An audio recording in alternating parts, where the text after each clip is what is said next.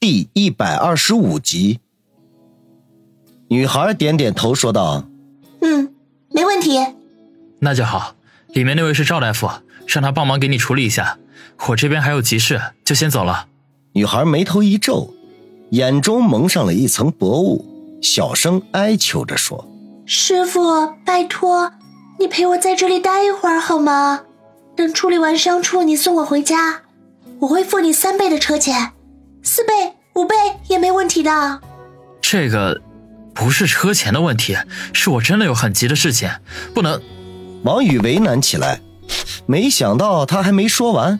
短裤女孩忽然哎呦一声，脚下一个不稳，向他扑了过来。王宇一愣，如果他此刻闪身躲开，女孩势必会摔倒；可是如果不躲，女孩就会扑进他怀中。虽然他很乐意发生这样的事情，不过眼下却没有什么心情。正在他犹豫不决的时候，女孩已经扑进了他的怀中。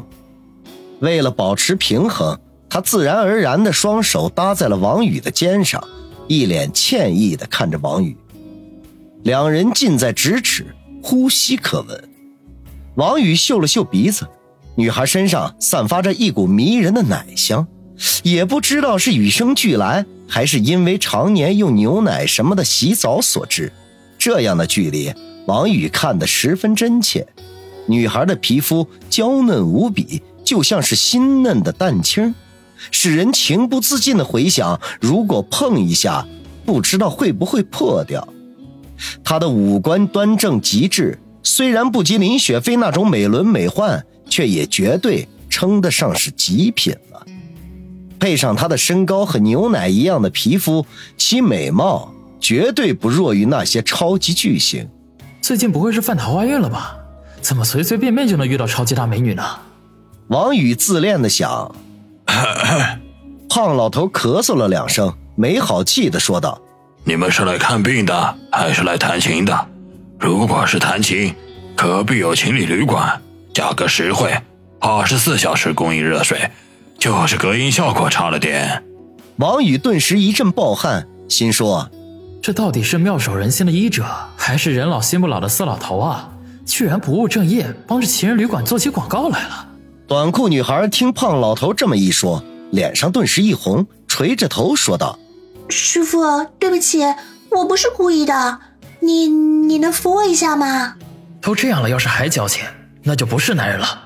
王宇暂时将其他的事情抛到脑后，一手挽着女孩的胳膊，一手伸到她的后腰，轻轻扶住，向诊所里面走去。虽然隔着衣物，可是女孩的皮肤滑腻温润，仅仅是手掌碰到都不禁令人怦然心动。王宇连做了几个深呼吸，才勉强禁止住自己胡思乱想。诊所里头除了胖老头面前的桌子之外，就只有一张长条床。王宇自然是将女孩搀扶到床边，帮她坐好，然后转头对胖老头说道：“赵大夫。”麻烦帮忙看看，胖老头这才站起身来，戴上老花镜，背着手走了过来。哪只受伤了？抬起来放床上。右脚。女孩讷讷的回答，然后将右腿抬起，搭在了床边，左腿却仍旧垂着。这个看似平常的动作，一旁的王宇却差点喷出鼻血来。这胖老头显然也不是什么好鸟。盯着女孩的美腿半天没放出一个屁来，反而呼吸越来越急促了，真让人担心他会不会心脏病突发而猝死。这时候，女孩偷偷扯了扯王宇的衣袖，轻声的说道：“师傅，要不然我们还是换一家诊所吧。”王宇愣了一下，转过头去。才看到胖老头口水已经流出了好长，压根儿就没有看病的心思。赵大夫，如果你要是看不了，我们换一家也行。王宇提醒，心中却暗骂：死老头比我还色。有什么看不了的？去去去，站旁边去，别挡着光线，影响我判断伤情。胖老头一脸严肃，挥动着胖手说：“王宇无奈。”只得站到他的身后，给女孩使了一个稍安勿躁的眼神。女孩咬着嘴唇点点头，脸上红红的。胖老头收起色心，先是检查了一下女孩脚踝的情况，然后取了药酒对伤处进行了按摩。不出几分钟，女孩脚踝上的淤肿居然就消了，只留下一片淡淡的红印。王宇暗暗点头，这胖老头啊，虽然有点不正经，不过手法倒是厉害。这种治疗扭曲的手段，他曾经见教他功夫的排长用过。只不过当时他醉心于格斗，对这些附加的手段没有学。现在倒是有些后悔。如果他会这些手法，那么给女孩按摩的就不是胖老头，而是他了。好了，回家静养两天，吃点三七片什么的，就没事了。胖老头拍拍手，恋恋不舍的将目光从女孩的大腿上移开。女孩紧张的表情顿时一松，求助似的看了一眼王宇。那个师傅，扶我回车里好吗？王宇无奈的点点头，送佛送到西，帮人帮到底。当下过去搀扶起女孩，向诊所外面走去。哎，怎么说走就走了？没想到胖老头不干了，大声的叫道：“赵大夫还有什么要嘱咐的吗？”王宇一愣。转头问：“嘱咐个屁！看病还没给钱呢，你当我是慈善家？”胖老头怒道。王宇这才想起来，果然还没给人家诊费呢。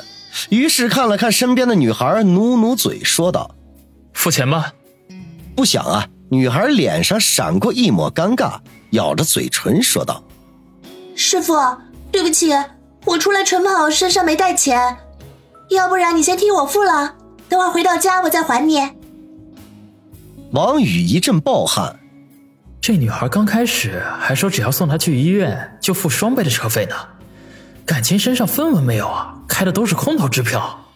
喂，你们什么意思啊？年纪轻轻的就想看霸王病啊？胖老头支棱着耳朵听他们对话，得知他们没钱支付诊费，顿时大怒。家传药酒，独家手法，看你们穷困潦倒，就收两百好了。胖老头胖手一伸，无耻的说道：“操，二百，你怎么比医院还黑呢？”王宇骂道：“不黑我和西北风去啊！”胖老头眼皮一翻，一副你不给钱我就不客气的架势。师傅，二百就二百吧，我到家就还你。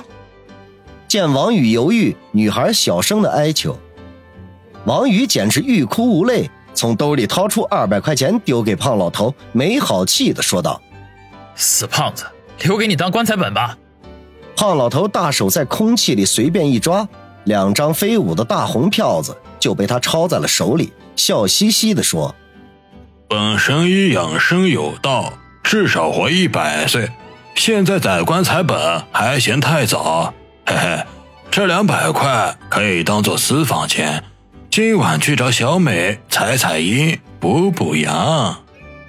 补死你个老色鬼！王宇忍不住骂。